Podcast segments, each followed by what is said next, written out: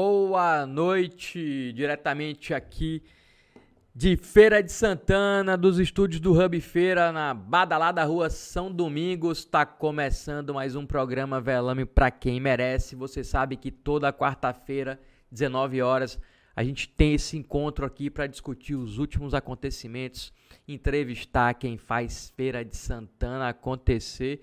Junto comigo, toda quarta, ela que diz na bio do Twitter dela que é movida pela raiva e pelo amor, Maria Júlia. Boa noite, Maju.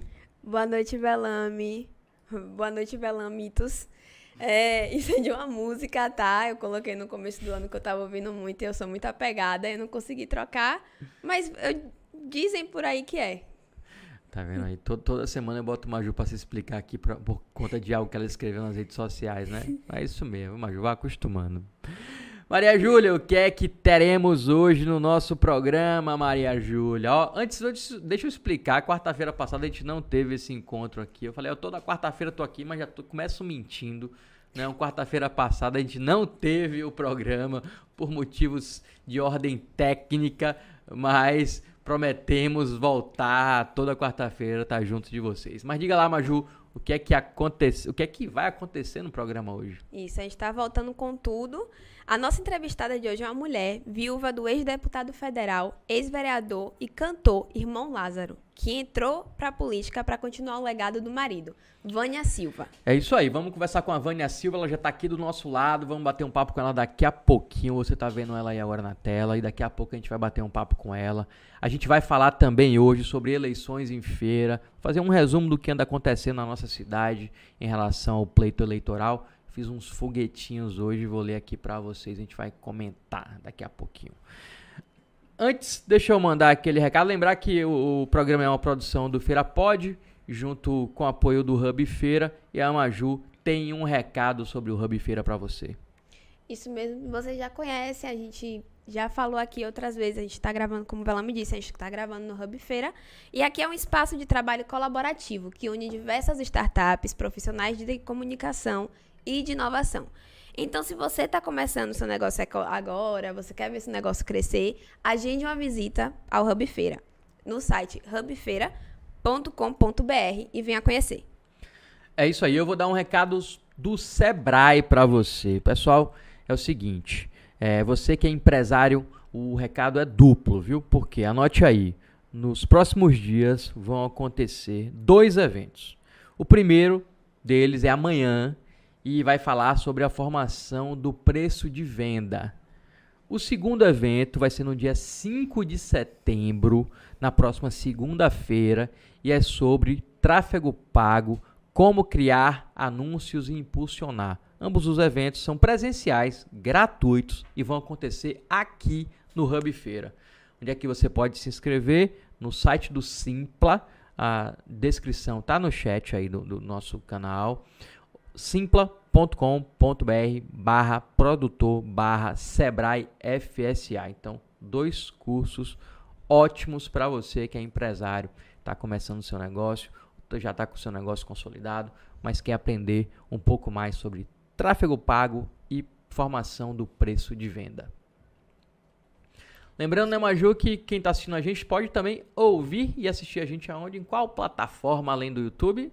No Spotify, Estamos lá é, toda quarta-feira também, depois do programa, salvos no Spotify no formato podcast e no formato em áudio e vídeo, do jeito que você preferir.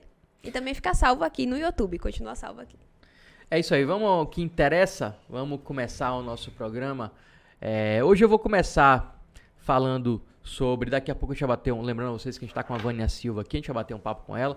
Hoje eu vou começar no nosso quadro Bronca em Quem Merece, porque é, a gente está no período eleitoral, então eu tenho, eu tenho um, um, um, quadro que eu escrevo, um quadro que eu. Uma coluna, na verdade, que eu escrevo no blog há muitos anos, que são os foguetinhos. O pessoal adora, que tem sempre lá um, uns recadinhos, umas, umas notinhas de bastidores.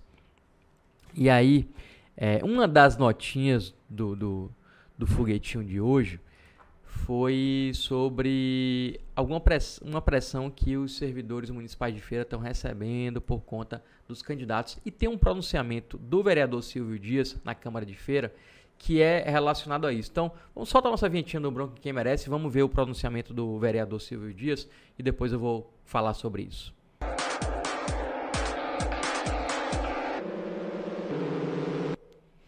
Senhora Presidenta, na eleição de 2020, ver, vereador Silvio Dias. nós vimos nessa cidade uma vergonha. Uma vergonha que aconteceu principalmente na coação, no assédio moral contra os servidores públicos desse município, que foram forçados a votar em determinados candidatos, foram ameaçados, foram coagidos, sob pena de perder o emprego. Nós vimos homens e mulheres saindo às ruas, nós vimos diretores da prefeitura nas ruas, panfletando, pedindo voto, porque tinham medo de perder o emprego, de perder o salário a que tem direito em troca, muitas vezes, de um apoio político. Nós vimos mudar os votos sob a ameaça de que no dia 1 de dezembro muitos estariam demitidos 1 de dezembro de 2020. dias atuais. E ora, senhoras e senhores, o que é que nós estamos observando agora, novamente nessa eleição? Denúncias e mais denúncias de servidores municipais que estão sendo ameaçados, alguns inclusive já demitidos, por externarem o seu apoio político a candidatos que não são, muitas vezes até do mesmo grupo político, mas não são ligados ao seu chefe imediato. É novamente o um assédio moral, que é crime, é crime, cometido por chefes políticos que coagem os seus subordinados a votar em determinados candidatos. Tá, pode, pode dar uma pausazinha aí, é... diretor. Tá, esse é o vereador Silvio Dias, foi um pronunciamento que ele fez na Câmara essa semana, chamando a atenção para isso que está acontecendo, porque servidores municipais eles estão sendo supostamente coagidos a votar em candidatos que concorrem nas eleições de 2022 e são apoiados pelo executivo feirense, leia-se o prefeito Colbert e o grupo, a votar nos candidatos. Então, esse, esses servidores. Eu ouvi até um áudio esses dias de uma diretora da prefeitura é, falando com um servidor para ele tomar cuidado com as fotos que ele postava, porque os candidatos dele não era não era candidato do grupo. E eu não vou passar esse áudio aqui porque eu não consegui ainda falar com a pessoa para ela dar a versão dela, mas eu estou recebendo relatos de que isso está sendo muito comum, que membros do primeiro, é, do segundo escalão da prefeitura de Feira estão fiscalizando os funcionários para saber quem está apoiando, quem não está apoiando é, candidatos que fazem parte do grupo, como o vereador citou isso aí, isso é crime, não pode acontecer. Então, se você por um acaso está sendo coagido a votar em algum candidato por conta do emprego que você tem, pode denunciar, se quiser procurar a gente, pode também denunciar o Ministério Público Eleitoral, porque isso não pode acontecer. O vereador Silvio falou aí que aconteceu na eleição de 2020. Não conseguiram provar, inclusive o Zé Neto entrou com ação no Ministério Público para tentar é, reverter a, a, eleição do Colbert por conta disso, mas acabou que a Justiça Eleitoral não, não entendeu que era procedente, mas continua acontecendo esse ano novamente. São vários relatos que a gente tem recebido.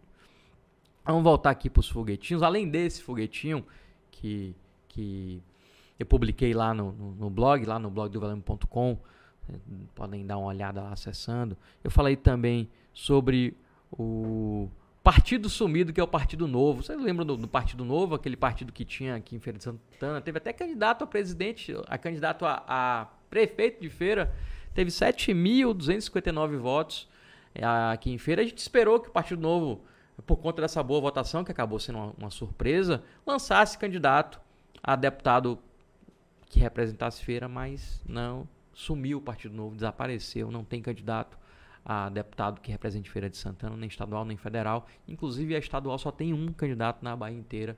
Então, o Partido Novo é, é, é um partido sumido. Eu falei também sobre o, o, o, apostador Antônio Diggs. Você conhece o Diggs, Maju? Conheço sim. Conhece? Quem não Tava conhece? pegando o Diggs? água agora. Quem não conhece o Diggs, Conheço. né? Todo ele mundo tá conhece lá o Diggs. no Twitter, é ativíssimo. É, o Diggs, ele tá apostando com todo. Diggs é um empresário de feira, compositor é, do Ai Se Eu Te Pego. Todo mundo conhece ele. E ele tá apostando com todo mundo. Todo mundo ele aposta que quem vai ganhar, a- quem vai ganhar a eleição é Lula. é, contra quem acredita que é Bolsonaro que vai ganhar a eleição. Já apostou uma grana. E ele disse que quando ele ganhar, que ele tem certeza que ele vai ganhar. Ele disse que quando ele ganhar, vai com, com esse dinheiro ele vai comprar um jet ski, vai botar o apelido do, do, do jet ski Lula Molusco. Olha, Diggs, já, já tá registrado aqui. Velume vai cobrar, viu? Não, essa ele é, Diggs é de palavra. Outra coisa também que eu quero registrar pra vocês, a gente tá aqui, eu registrei lá nos foguetinhos, que é o blog do Velame, tá a gente tá fazendo uma série de entrevistas com os candidatos que têm domicílio ele- eleitoral em Feira de Santana. Então a gente já tá entrevistando, fiz cinco perguntas que vale para todos, enviamos para todos os candidatos, estamos esperando as respostas, alguns já responderam, já tem lá entrevista do Zé Neto, do Galeguinho SPA, do Luiz da Feira, da Vânia, que está aqui com a gente hoje, do Isaías Diogo e da Daiane Pimentel. Então, vocês querem conhecer mais os candidatos, vão lá e podem ver a entrevista que a gente está fazendo com eles e vão ter outros também eh, candidatos. Outra coisa que eu acho importante registrar aqui, dos que tá lá nos foguetinhos também, é que tem um monte de candidato aí tomando rock dentão, viu? Tomando golpe do fundão. Um monte de presidente de partido, atraiu candidatos para o partido, prometeu que ia dar dinheiro, que ia financiar a campanha com fundo eleitoral e agora que a campanha começou, candidatura registrada, sabe o que aconteceu? Esse povo sumiu e tá todo mundo aí a ver navios sem receber nada do fundão eleitoral, porque os que mandam no partido estão pegando o fundão e ó, financiando só a campanha, a própria campanha acabou, os outros, os pequenos, que se virem. É isso que está acontecendo.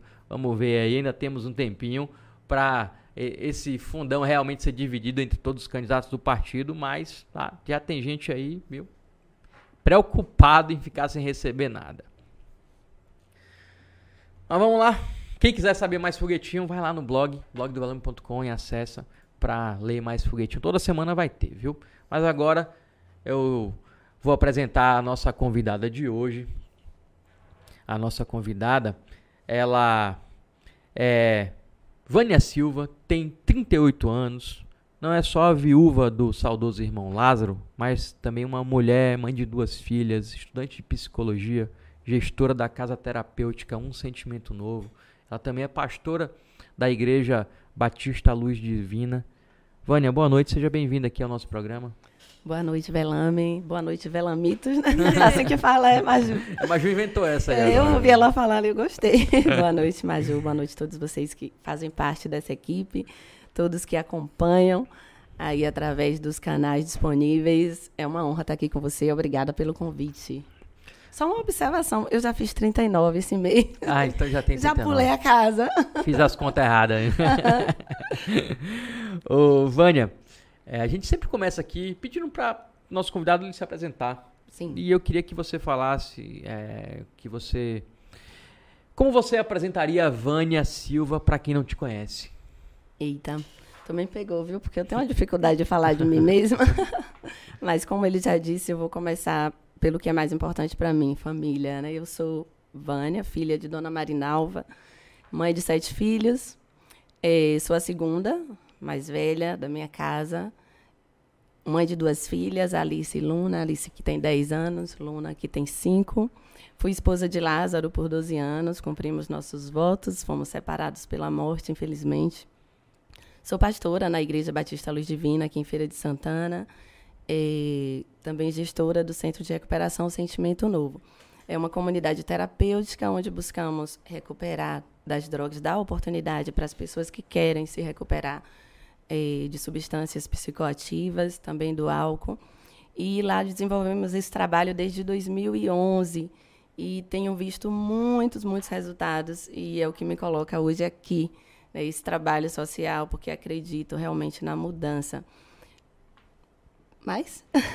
Se, se tiver. Irmã do Neinho. Irmã de do Neinho da. Imagine. Quero mandar um alô para Alice e Luna, que estão ouvindo e pediram, mamãe, não esquece de mandar um alô pra gente. Um beijo, meus amores, amo vocês. Pois é, irmão Neinho, que é um grande parceiro nosso Sim. aí da Imagine. A gente já fez alguns trabalhos juntos. É... Vânia, por que que você decidiu agora é, seguir o caminho do irmão Lázaro e também entrar pra política? Então, eu costumo dizer que eu entrei na política lá em 2014, né? Porque foi quando o Lázaro foi candidato pela primeira vez a deputado federal. E a gente, eu sempre tive junto, lado a lado. Nunca imaginei estar à frente, não estaria se Lázaro estivesse aqui, porque era um projeto que a gente já tinha para ele, né? Ele tinha o projeto de concorrer a essa eleição como deputado federal, retornar para a Câmara Federal e com certeza estaríamos juntos, eu do outro lado. Mas ele não está aqui e os projetos continuam. Eu pretendo continuar cada um deles, porque entendo a importância. Eh, não é algo pessoal meu. Quando o convite me veio para concorrer à eleição, a minha primeira resposta foi não. Realmente eu não podia pensar naquele momento em concorrer à eleição, mas eu pensei, no primeiro momento, quando eu recebi a notícia, no dia seguinte eu já me manifestei, porque era uma decisão minha continuar. Não sabia como, de que forma, mas eu queria continuar o legado deixado por ele, porque eu sabia a importância que tinha, não para ele como pessoa, mas por que, que era importante, sabe? Por que, que ele investiu tanto? Não apenas recursos financeiros, mas tempo, que é algo que não tem preço. E junto com ele a gente começou. Eu comecei como eh, co-participante, colaboradora dos projetos sociais através da igreja, através da instituição. E eu falei, poxa, isso não pode parar, porque existe muita vida, existe muitas, muita, muitos testemunhos, muitas transformações, muitas pessoas que foram inseridas novamente na sociedade, eh, muitos pais que voltaram para os filhos, muitos filhos que voltaram para os pais. E esse foi um propósito quando a gente abriu a instituição, né? Era trazer de volta um cidadão para a sociedade, era esse olhar de quem se importa de verdade.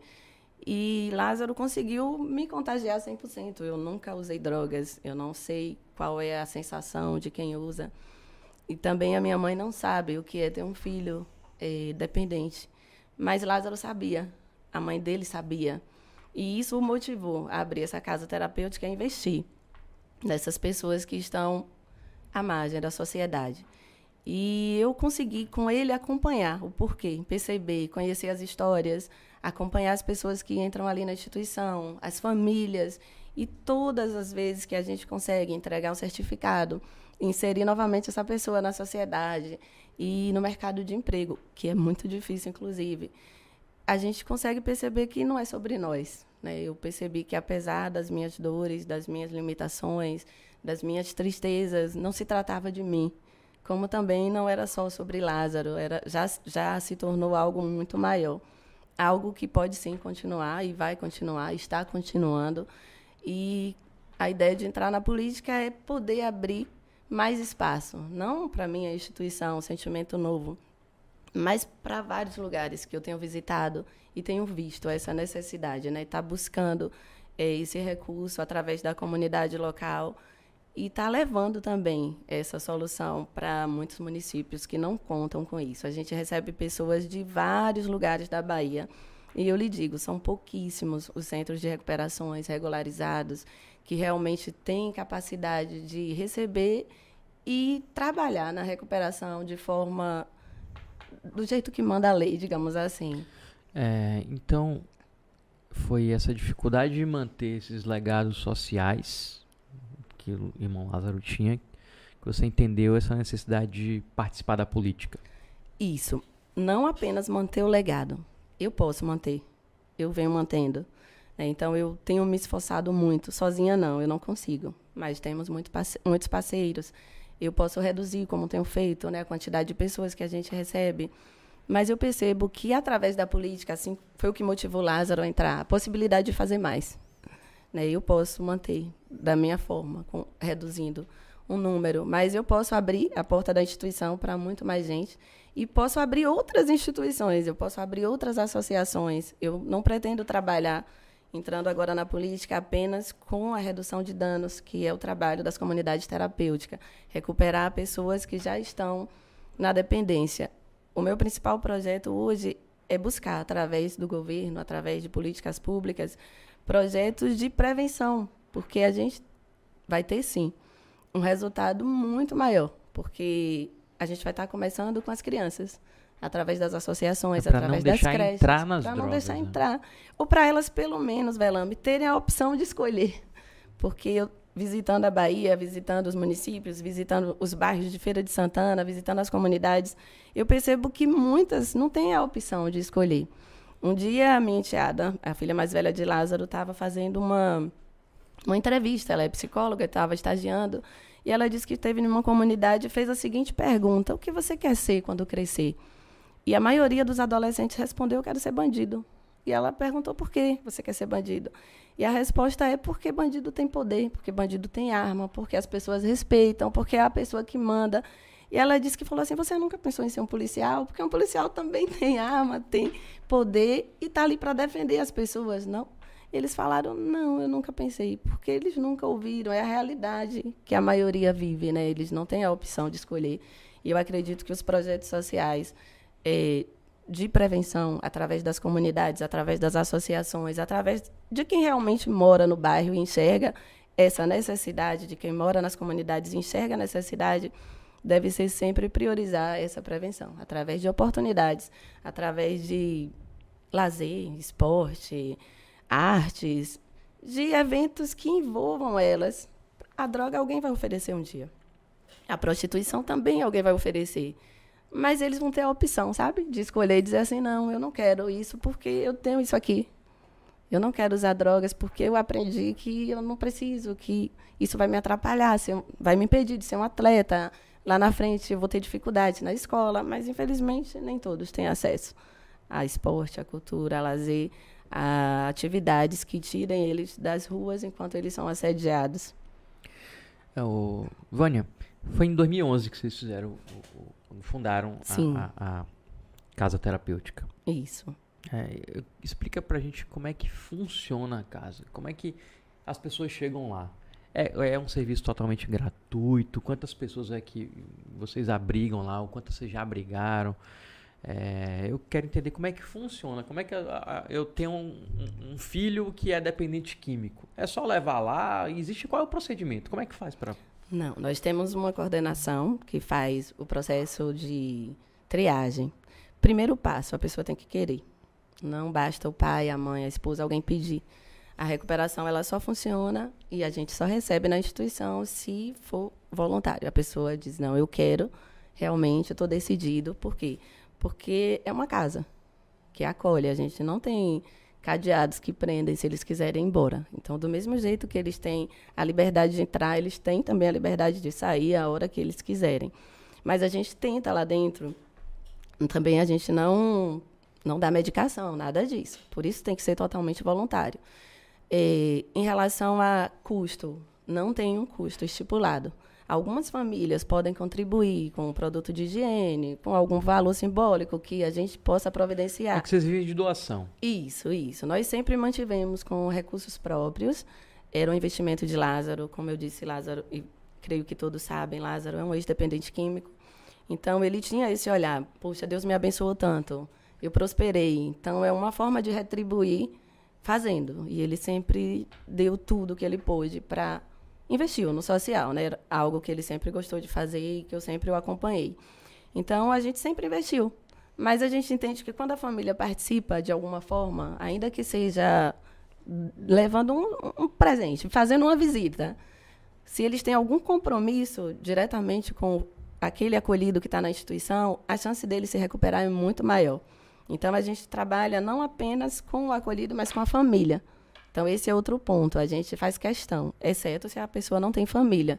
Mas se existir uma família, a gente quer acompanhar essa família, a gente quer trazer essa família para perto. Para quando essa pessoa sair da instituição, a família também esteja preparada para receber. Porque a maioria dos acolhidos que entram ali, eles não têm mais credibilidade. Os pais, a esposa, a família já fez o que pôde. Muitas vezes já se endividou, enfim, várias situações. E muitos não acreditam mais. Então, a gente tenta trabalhar com essa família através do psicólogo, que também dá assistência para o acolhido. Ele também acompanha a família, assistente social também acompanha a família, acompanha o acolhido, para criar todo esse cenário de ressocialização e trazendo a família para perto. Então, esse é um outro ponto que a gente prioriza, que é a conexão família-acolhido. E lá dentro da instituição, o que eles fazem? Eles têm direito a terapias, atendimento psicológico, que graças a Deus temos um, psicó temos um psicólogo maravilhoso, o doutor Jair, que já está desde o início lá de 2011 acompanhando ali a casa, é um super parceiro. Temos uma assistente social maravilhosa, que é a Rosângela, que também dá um acompanhamento nota 10, acompanha as famílias, é, busca de toda forma acolher todos. A gente tem terapias ocupacionais, a gente também investe muito em é, oportunidades, tipo curso de barbearia, lá dentro da própria instituição, para que quando eles saiam dali, eles também tenham algo para fazer. Padaria, o que eles se identificarem. É, laboratório de computação, então a gente tenta Qual trazer. o tempo médio que fica um interno? Nove meses. Nove meses é o nosso programa, mas alguns saem com seis meses e conseguem. Então, eles sempre estão livres para sair quando quiserem, mas a nossa recomendação, o que a gente busca, são os nove meses. Porque nesse período a gente consegue realmente trabalhar. Não, o Lázaro sempre falava assim: olha, a gente não está aqui apenas para recuperar alguém das drogas. A gente quer trabalhar a mudança. De verdade. A gente quer trabalhar. Assim. Então, ele fazia algumas atividades interessantes, que era essa parte mesmo de conciliação, de você lembrar o que você fez com a sua mãe, de você pedir perdão, de você, sabe, trabalhando. Volta aí, a consciência mesmo, que muitas vezes eles perdem, né? Por estarem nessa vida. Então, como ele passou por essas experiências, ele sempre buscou trabalhar dessa forma. Muito voluntário, né? Muito voluntário, mas sempre funcionou muito bem com as terapias. Então, a gente tem todos esses projetos lá. Tem esporte, tem futebol, é, academia. Recebe pessoas de todas as idades também? A partir dos 18. Nós não trabalhamos com menores de idade. Hum, pelo nosso estatuto, nós não trabalhamos. Então, o nosso público é a partir de 18 e aí não tem limites. A gente segue. E todos os vícios? Álcool também? Sim. Álcool e, álcool e drogas. Ô, é, Vânia, tem alguma história? Assim, quem, quem, convive com esse tipo de, de, gente que tá, chega ao fundo do poço, né? Tem, é, geralmente tem muita história de gente Sim. que conseguiu sair do fundo do poço e deu a volta por cima e hoje tá bem. Tem alguma história assim lá de que você fala, você olha pra pessoa e fala, tem um orgulho desse trabalho porque esse cara aí eu vi, ou essa mulher eu vi no fundo do poço? Sim, várias histórias e é isso que me move. Porque Lázaro é o primeiro exemplo, né? De alguém que entrou na igreja no dia que ele se converteu Mas você conheceu ele, convulsão. Você conheceu ele, ele já estava já estava recuperado, recuperado sim, do vício. Sim. Mas ele tinha esse testemunho, né, de alguém que estava no fundo do poço, no meio de uma crise de convulsão, foi quando ele encontrou ajuda de convulsão não, desculpa, de abstenção. Não. É, o que isso, ah, no meio de uma overdose, exatamente. Então, ele era o, maior, o nosso maior exemplo. Hoje eu tenho na instituição os nossos colaboradores, que nós chamamos de obreiros, de as pessoas que acompanham lá dentro. Eles são os principais, os que os alunos mais respeitam, já foram alunos um dia. Eles trabalham lá, vocês acabam, eles passaram lá. por lá, se recuperaram, eles voltam para trabalhar e ser voluntário. Nem voltam, eles ficam. Eles se recuperaram e começaram a trabalhar, demos a oportunidade de um emprego e eles começaram a trabalhar ali no processo de recuperação e eles têm muito respaldo, porque quando eles vão conversar com o acolhido, com alguém que está chegando, eles falam, um dia eu estava assim, eu passei por isso. Então, nós temos vários, temos empresários que passaram pela instituição, que chegaram lá também como acolhidos e hoje abriram suas próprias padarias, temos muitos, muitos, muitos testemunhos ao longo desses 11 anos, muitas pessoas que passaram. Inclusive, alguns me ligaram esses dias falando assim: Dona Vânia, quando quiser gravar um vídeo para que eu fale, pode contar comigo. como foi a minha estadia no centro de recuperação, porque realmente foi uma casa e eu estou bem, eu quero compartilhar, eu quero que as pessoas saibam. E isso é muito, muito gratificante para a gente, porque a gente sabe que se fosse só um, já teria valido a pena todo o trabalho, mas são muitos. Bacana. É, eu acredito que é isso que faz a, você continuar com um tipo de trabalho sim, como esse, né? Porque é, você vê as pessoas chegando, não que as pessoas. Eu já tive é, oportunidade de visitar alguns lugares que recebem pessoas e você vê que tem gente que está lá, tá no fundo do poço sim. realmente, precisando de apoio. Essas casas terapêuticas que são as, as legalizadas, as que têm todo o, as licenças para funcionar, são realmente uma salvação. Porque um tratamento como esse é caro, não é um tratamento barato. Se tiver que pagar um tratamento como esse, geralmente é um tratamento muito caro. Mas, Vânia, é, então essa, se a, você está disputando uma vaga na Assembleia Legislativa, Sim. essa vai ser a sua causa principal, se vai ser a sua bandeira, caso você consiga o mandato? Sim, eu costumo dizer que é o alicerce, né? Lázaro deixou uma fundação muito sólida, que foi a, o trabalho social que a gente já vem desenvolvendo, né? Junto com ele, a gente vinha desenvolvendo, ele ali na frente, eu sempre ali, que é, sim, a casa, a casa terapêutica. Eu sou super a favor de... Eu acho que o poder público deveria olhar mais para as instituições, é, investir mais a maioria dos centros de recuperações, das casas terapêuticas, vivem de doação.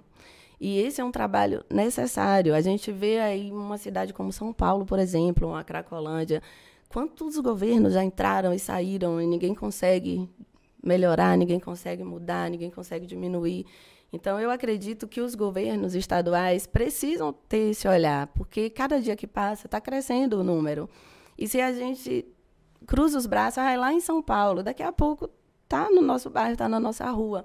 Então, como cidadã, eu já tinha esse olhar. Muito antes de Lázaro entrar na política, nós abrimos a instituição e não tínhamos pensamento nenhum de política, mas de realmente de dar uma cooperação para a sociedade, né?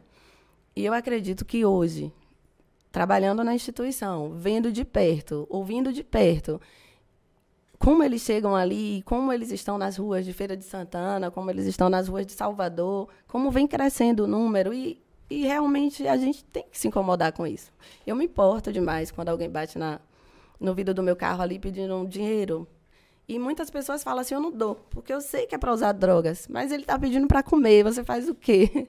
Você vai deixar, você não vai dar porque ele pode usar droga? Ele realmente está com fome. Eu não sei o que ele vai fazer, mas eu não consigo não me importar. Eu não consigo não ficar incomodada. Minha filha tem cinco anos. E ela falou para mim um dia desse, alguém estava com a plaquinha, eu estou com fome. Eu baixei o vidro, dei um dinheiro, ela falou assim, por que você deu? Ela tem cinco anos. Eu falei para ela, porque ele falou que está com fome.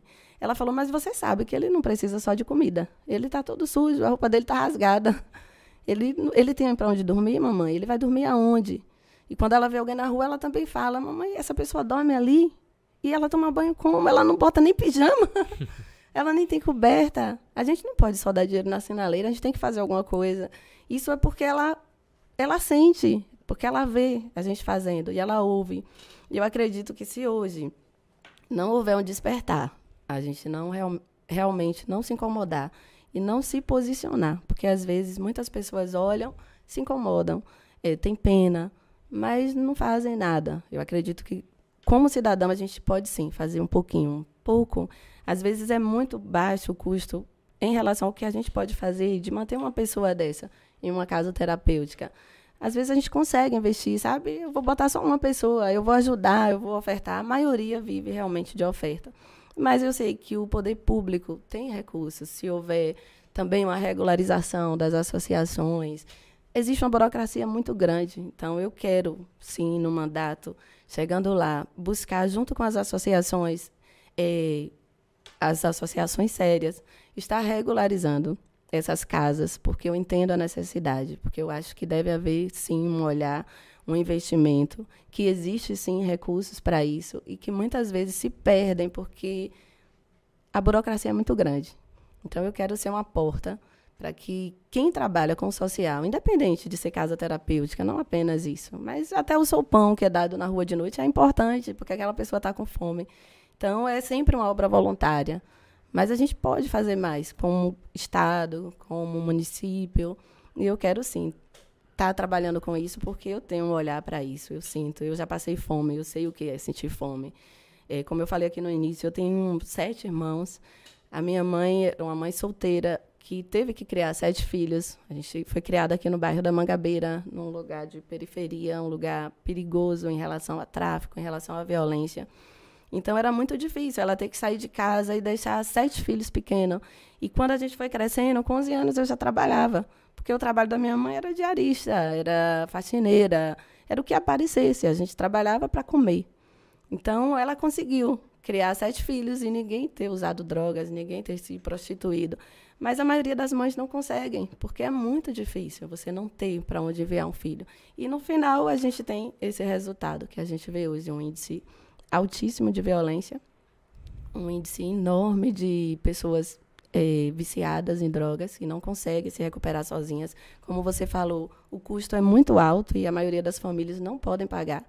E quem faz de forma voluntária, infelizmente, não tem os recursos necessários para acolher muitas pessoas, né? Quem acha, inclusive, que só tem Cracolândia em São Paulo, tá bem enganado. Viu? Tem Cracolândia em feira também. Você vai ali na Praça da Matriz, de madrugada, a gente vê é, coisas é, terríveis. Exatamente. E que tem pouquíssima atenção. E deveria ter uma atenção maior, porque isso vai crescendo, né? Isso. Aí a Cracolândia começou assim, né? Sim. Né? com certeza, num ponto onde alguns usuários se se reuniu e acabou virando o que virou. Então, Exatamente. esse olhar é importante para evitar que as coisas aumentem de tamanho. Vânia, é, como foi a escolha do partido? Por que, que você escolheu o PP para disputar a eleição? A escolha do partido. Lázaro ele sempre fez parte de uma base né, política aqui na Bahia. Ele foi deputado federal pelo PSC, que estava é, na coligação de ACM Neto. Depois foi para o PL, que também era a coligação de ACM Neto no período. E agora ele estaria disputando, mas a coligação dele, a escolha do PL, foi exatamente por essa coligação. Ele também disputou o Senado, junto com o Zé Ronaldo, pela chapa de ACM Neto, na última eleição de 2018. Na chapa de é, Zé Ronaldo, que Isso. era. José Ronaldo, Isso. que foi o candidato a governo, e Lázaro foi um dos senadores Isso. dessa chapa. Então, existia já uma conjuntura política. Então, essas pessoas sempre fizeram parte é, da nossa história política, desde o início, que é sempre liderado por ACM. Então, o convite veio dele e a sugestão também do progressista foi dele. E eu aceitei bem, porque entendo que é um partido que trabalha, que é sério, que está buscando eleger um número grande também de candidatos e as chances também de, de entrar por esse grupo é, é boa em relação à conjuntura política, né? Ô, Vânia, é, tem muita gente que fala que política e religião não devem se misturar. Né? Verdade.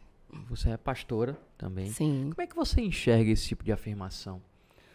Na verdade, eu acredito que essa é uma afirmação eu poderia chamar de intriga da oposição. Muitas pessoas falam e eu cresci ouvindo. Na verdade, o termo na igreja é que política é do diabo. Foi isso muito tempo. Mas hoje as pessoas têm despertado para a ideia de que política é tudo é política.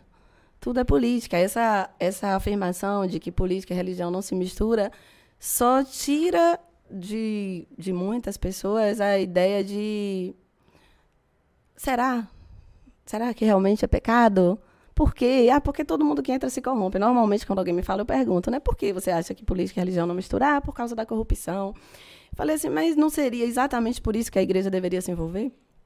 Uma vez que nós pregamos contra a corrupção, que nós pregamos é, contra o aborto, nós pregamos contra as drogas, nós temos uma pregação que tudo é isso tudo decide lá em cima, lá em Brasília, decide na, nas câmaras, nas assembleias.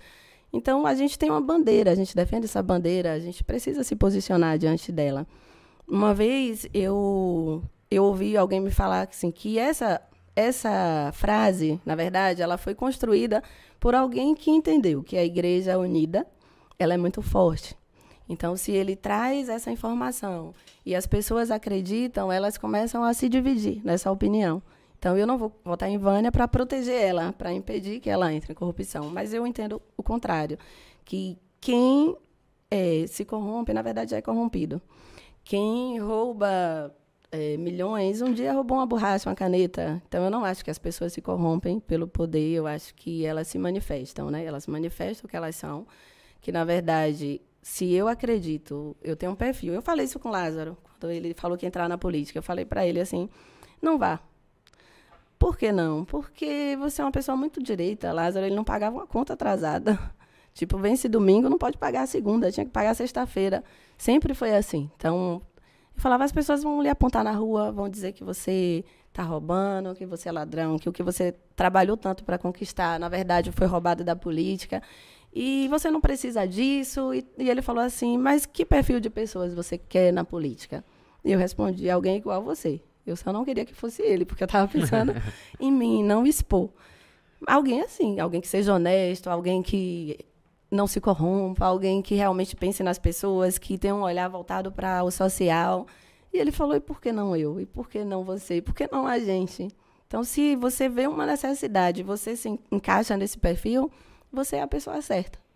Você é a pessoa certa. Então, eu voto, sim, pelas pessoas honestas. Eu não acho necessariamente que tem que ser uma pessoa crente. Eu acho que tem que ser uma crente que eu falo que faça parte de uma religião mas que sejam realmente, eu defendo a bandeira que pessoas honestas, e se essas pessoas honestas são pessoas religiosas, que sejam, que sejam. A gente precisa realmente mudar esse olhar e voltar pelo perfil, né? Escolher um perfil de pessoas.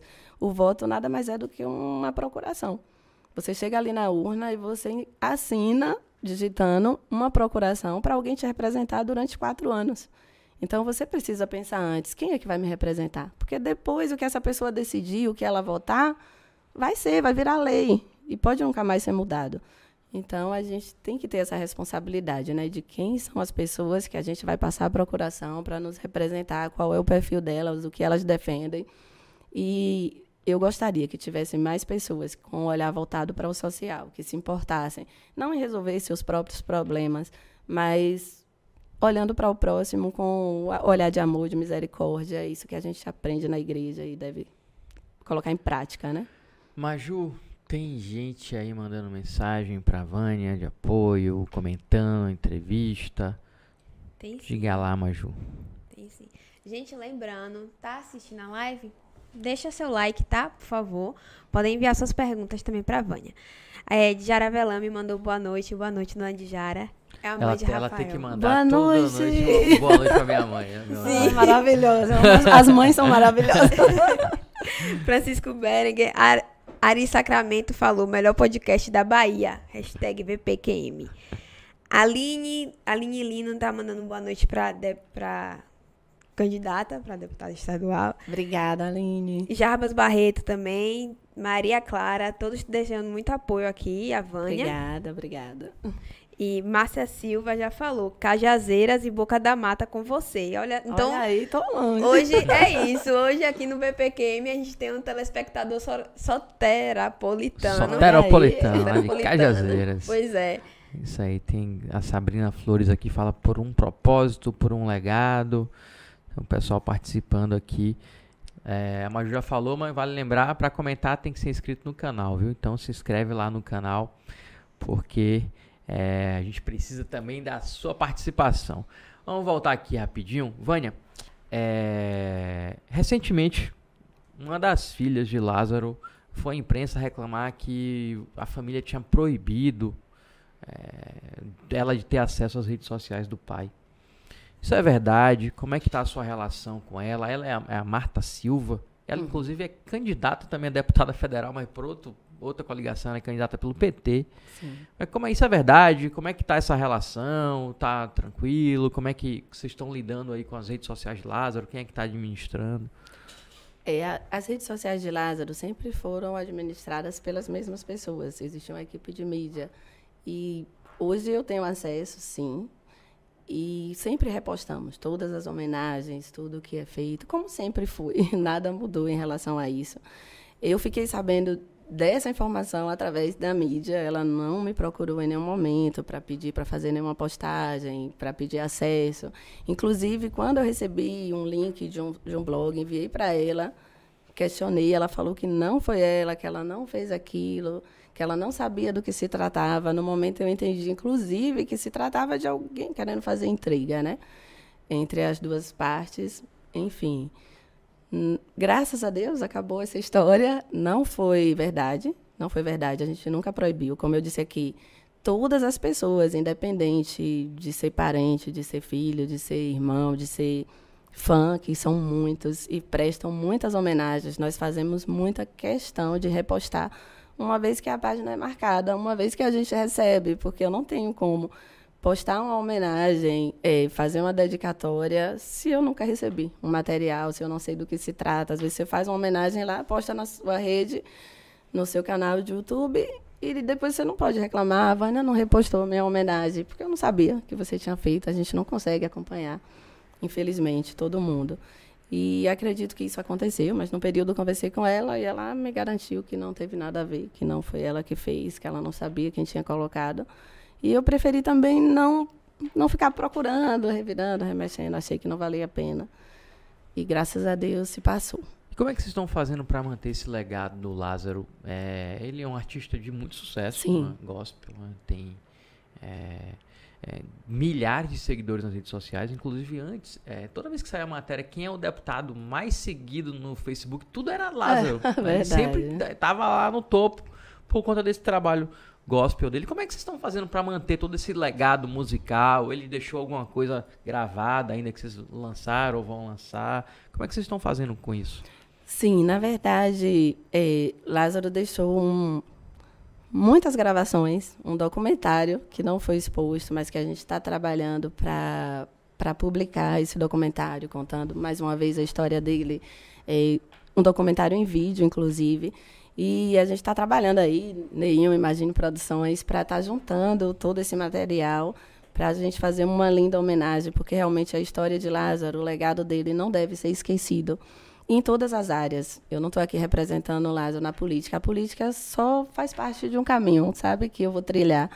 Mas, como você falou, a música vai durar para sempre. Sempre para sempre, eu acredito. Vai existir pessoas que vão ouvir falar de Lázaro, que vão ouvir suas canções, porque elas mudaram a vida de muitas pessoas. São centenas de milhares de testemunhos que eu recebo de pessoas que me encaminham através das redes sociais, agradecendo, falando. Em algum momento eu estava em depressão e ouvi uma música, ouvi uma palavra e a minha vida mudou. Eu estava para tirar minha própria vida e mudou. Então isso não vai morrer, não pode morrer, né? Porque graças a Deus com os registros que a gente tem hoje, com as redes sociais, YouTube, é, as canções que ficam gravadas, elas conseguem durar. Então a gente tenta divulgar ao máximo, tenta manter as redes sociais dele sempre ativas, repostando mensagens que ele deixou gravadas, músicas que pouquíssimas músicas Lázaro sempre gravava imediatamente e publicava, mas ficou umas três canções gravadas sem publicar, nós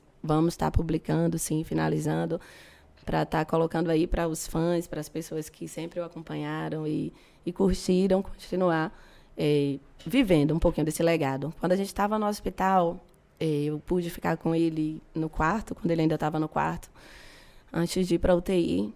E no dia da UTI, à tarde, ele estava respirando muito mal.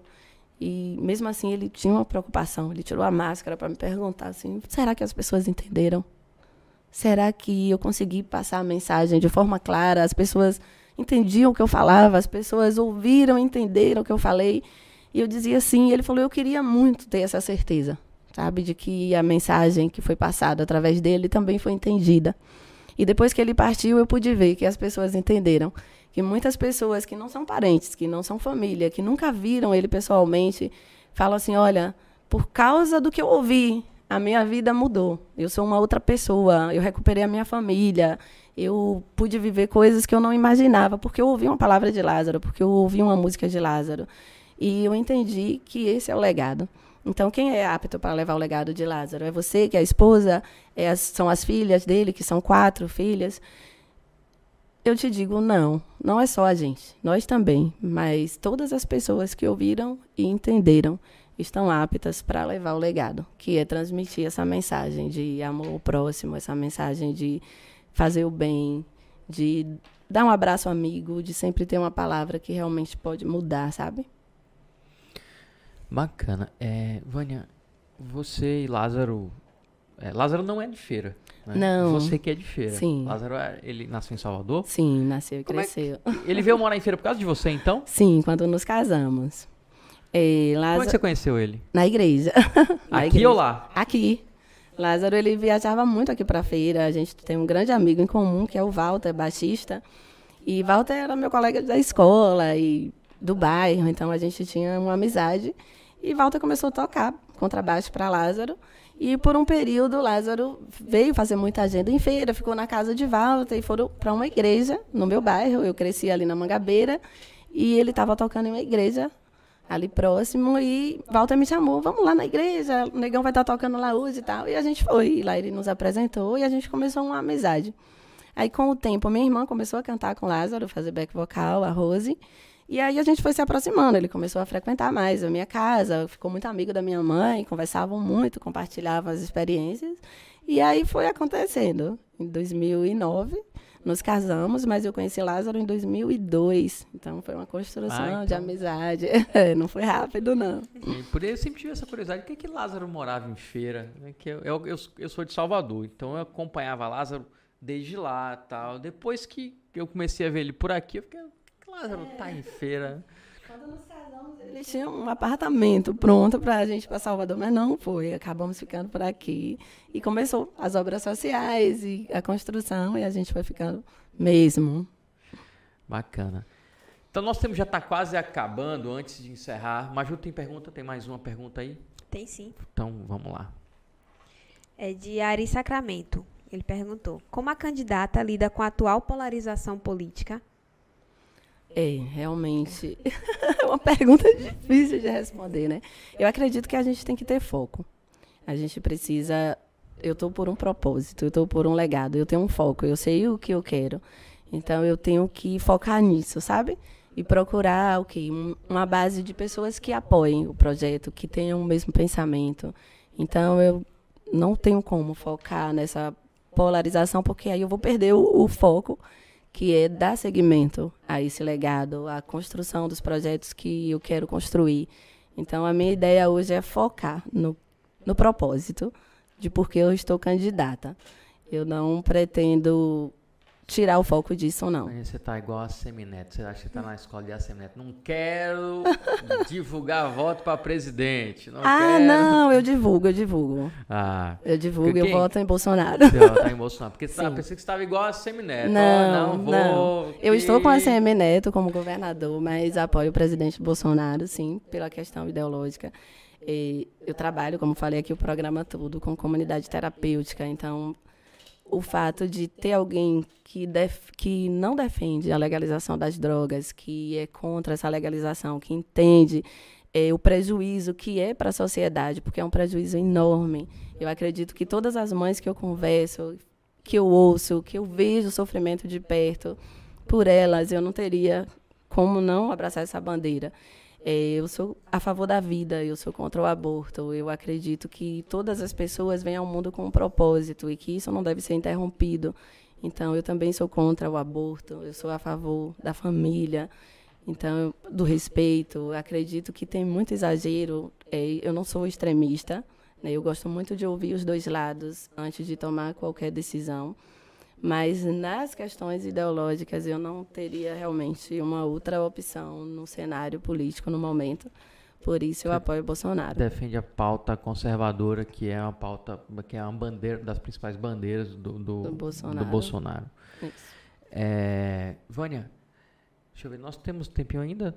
É, para governo você está com a Semineto, A Semineto, é isso? sim. então para presidente está apoiando o Bolsonaro. É, aqui em Feira, é, Feira é sua principal base eleitoral? Sim. Feira de Santana é a minha principal base eleitoral porque é a cidade onde eu moro, né? Então é a cidade onde, de alguma forma, eu desenvolvo esse trabalho social.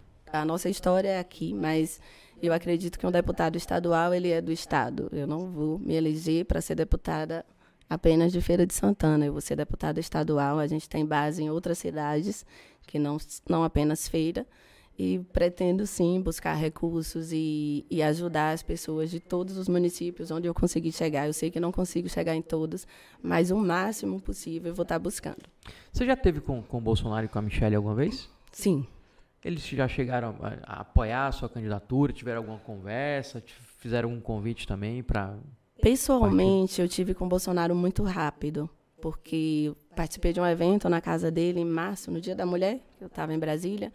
E tive lá com a ministra Damares, que é uma parceira, uma amiga também. E tive a oportunidade de conhecer ele pessoalmente, mas foi um evento, tinha muita gente, acabamos não conversando a respeito de política, né? Foi um momento mais solidário, ele gostava muito de Lázaro, então quis prestar as condolências pessoalmente. E a Michelle também, muito educada, uma pessoa que eu admiro muito, me inspiro muito nela, porque também é muito voltada para o social.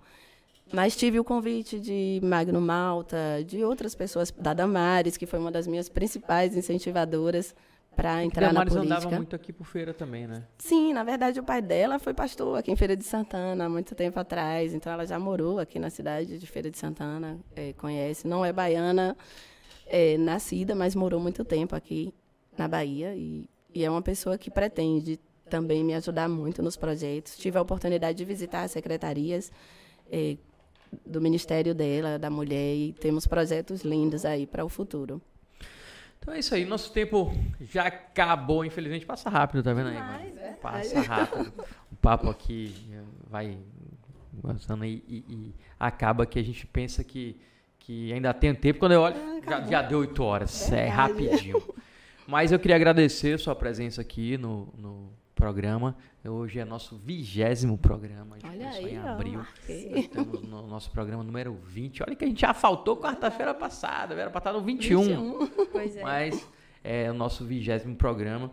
É, então, muito obrigado pela sua participação. Eu que agradeço. Que, é, tem muita gente que não conhecia a sua história, né? Que a gente tem um dos propósitos do programa aqui é trazer as pessoas, as pessoas que é, fazem feira de Santana, que estão na política de feira e conhecer as pessoas de todas as esferas. A gente já trouxe gente de esquerda, de direita, de centro, né? de todos. A gente tá estamos precisando trazer alguém do Partido Novo, só que sumiram o pessoal. Né? Aparece tá, aí Partido Novo. Trazer alguém do Partido Novo aqui para ver. Mas é, é, esse é um dos propósitos do programa. É ouvir gente de todas as esferas. Por isso a gente quer agradecer aqui a sua participação. Obrigada, eu que agradeço, gente. Foi bom demais estar aqui com vocês, poder falar um pouquinho realmente o tempo passa muito rápido e a gente acaba não conseguindo falar tudo, mas tendo a oportunidade eu volto, tá? Com certeza. Quem sabe, quem sabe não volta aqui eleita, né, deputado é estadual. Isso aí. Ô, Maju, se despeça dos seus milhões de fãs que assistem esse programa só para lhe ver, Maju. Esse velame faz graça, viu? Olha, eu queria fazer um, um comentário, que hoje a gente não teve só o pessoal de Salvador também assistindo. A gente teve o pessoal de Ilhéus e de Alagoinhas deixando um apoio à candidata. É, tchau. Pra semana tem programa, Velame? Claro, Opa, toda semana, Maju. Por causa de uma semana que não teve, você já tá perguntando se pra semana vai ter que trabalhar? Não. É, tem que trabalhar semana que vem também. Você tá querendo alguma viagem? Você, você tá que tá. Eu perguntei porque é feriado. É Aí feriado. eu não sei dos seus planos. Mas vamos receber um candidato a governador aqui semana que vem, Eita. viu? Fiquem ligados que é feriado, mas a gente vai receber um candidato a governador aqui no Velame pra quem merece. Então pronto, é isso, você né, gente? Você vai trabalhar no feriado, Maju? Não, tranquilo, que é isso? Oh, meu Deus. Então, até a próxima quarta. A gente se encontra aqui. Belame já deixou um spoiler. Quem será esse candidato? Só acompanhando para saber, né? Quarta-feira, às 7 horas, a gente se vê. É isso aí. Muito obrigado para você que acompanha a gente toda quarta. Você que não tá na quarta, mas tá assistindo a gente amanhã, depois. Isso que o programa fica disponível aí, tanto no Spotify como no YouTube. Fique, de aproveita, divulga, manda o link, ah, divulga aí o Velame para quem merece para que a gente alcance cada vez mais pessoas. Então é isso aí. Boa noite para quem merece. Até quarta que vem.